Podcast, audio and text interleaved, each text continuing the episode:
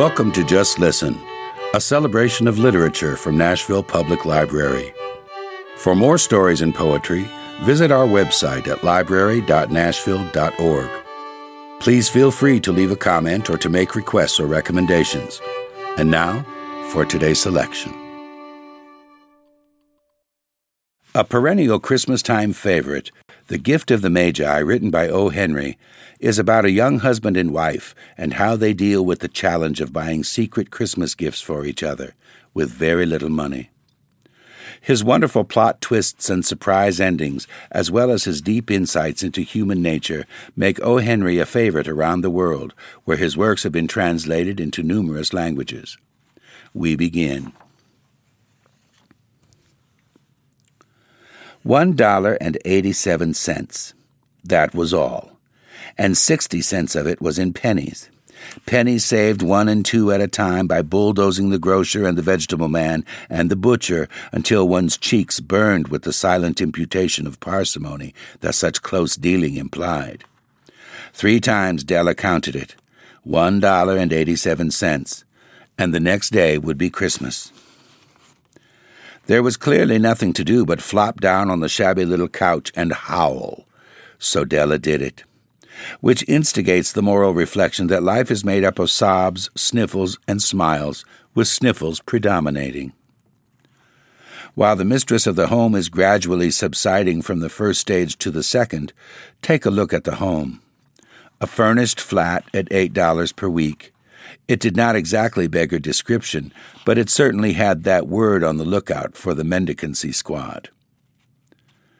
In the vestibule below was a letter box into which no letter would go, and an electric button from which no mortal finger could coax a ring.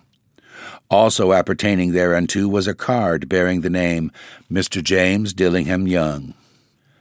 The Dillingham had been flung to the breeze during a former period of prosperity when its possessor was being paid $30 per week. Now, when the income was shrunk to $20, the letters of Dillingham looked blurred, as though they were thinking seriously of contracting to a modest and unassuming D. But whenever Mr. James Dillingham Young came home and reached his flat above, he was called Jim and greatly hugged by Mrs. James Dillingham Young, already introduced to you as Della which is all very good. Della finished her cry and attended to her cheeks with the powder rag.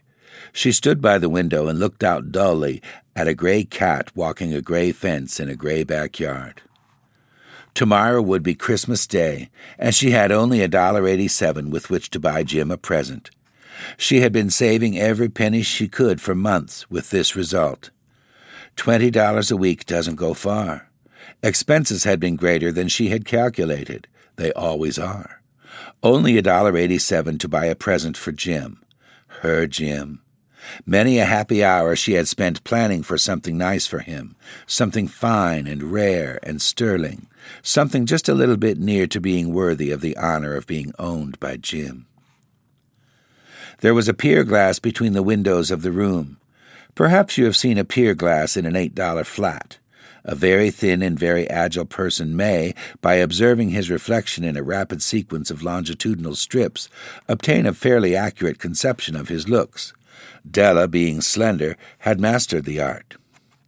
Suddenly she whirled from the window and stood before the glass.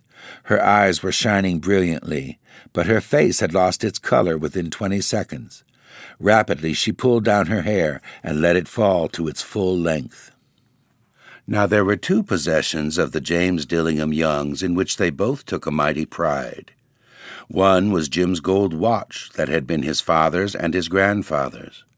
The other was Della's hair. Had the Queen of Sheba lived in the flat across the air shaft, Della would have let her hair hang out the window some day to dry, just to depreciate Her Majesty's jewels and gifts. Had King Solomon been the janitor, with all his treasures piled up in the basement, Jim would have pulled out his watch every time he passed, just to see him pluck at his beard from envy. So now Della's beautiful hair fell about her, rippling and shining like a cascade of brown waters. It reached below her knee and made itself almost a garment for her. And then she did it up again nervously and quickly. Once she faltered for a minute and stood still while a tear or two splashed on the worn red carpet. On went her old brown jacket, on went her old brown hat. With a whirl of skirts and with the brilliant sparkle still in her eyes, she fluttered out the door and down the stairs to the street. Where she stopped, the sign read, Madame Sophronie, hair goods of all kinds. One flight up, Della ran and collected herself, panting. Madame, large, too white, chilly, hardly looked like Sophronie. Will you buy my hair? asked Della. I buy hair, said Madame. Take your hat off and let's have a sight at the looks of it. Down rippled the brown cascade. Twenty dollars, said Madame, lifting the mass with a practised hand. Give it to me quick, said Della. Oh, and the next two hours tripped by on rosy wings. Forget the hashed metaphor. She was ransacking the stores for Jim's present. She found it at last. It surely had been made for Jim and no one else. There was no other like it in any of the stores, and she had turned all of them inside out. It was a platinum fob chain, simple and chaste in design, properly proclaiming its value by substance alone and not by meretricious ornamentation, as all good things should do. It was even worthy of the watch. As soon as she saw it, she knew that it must be Jim's. It was like him quietness and value, the description applied to both. Twenty-one dollars they took from her for it, and she hurried home with the eighty-seven cents. With that chain on his watch, Jim might be properly anxious about the time in any company. Grand as the watch was, he sometimes looked at it on the sly on account of the old leather strap that he used in place of a chain. When Della reached home, her intoxication gave way to a little prudence and reason. She got out her curling irons and lighted the gas and went to work repairing the ravages made by generosity added to love which is always a tremendous task, dear friends, a mammoth task. Within forty minutes, her head was covered with tiny, close lying curls that made her look wonderfully like a truant schoolboy. She looked at her reflection in the mirror, long, carefully, and critically. If Jim doesn't kill me, she said to herself, before he takes a second look at me, he'll say I look like a Coney Island chorus girl. But what could I do? Oh, what could I do with a dollar and eighty seven cents? At seven o'clock, the coffee was made and the frying pan was set on the back of the stove, hot and ready to cook the chops. Jim was never late. Della doubled the fob chain in her hand and sat on the corner of the table near the door that he always entered. Then she heard his step on the stair away down on the first flight, and she turned white for just a moment. She had a habit of saying little silent prayers about the simplest everyday things, and now she whispered, Please, God, make him think I'm still pretty. The door opened and Jim stepped in and closed it. He looked thin and very serious. Poor fellow, he was only twenty two, and to be burdened with a family. He needed a new overcoat, and he was without gloves. Jim stopped inside the door, as immovable as a setter at the scent of quail. His eyes were fixed upon Della, and there was an expression in them that she could not read, and it terrified her. It was not anger, nor surprise, nor disapproval, nor horror, nor any of the sentiments that she had been prepared for. He simply stared at her fixedly with that peculiar expression on his face. Della wriggled off the table and went for him. Jim, darling, she cried, don't look at me that way. I had my hair cut off and sold it because I couldn't have lived through Christmas without giving you a present. It'll grow out again. You won't mind, will you? I just had to do it. My hair grows awfully fast. Say Merry Christmas, Jim, and let's be happy. You don't know what a what a beautiful, nice gift I've got for you.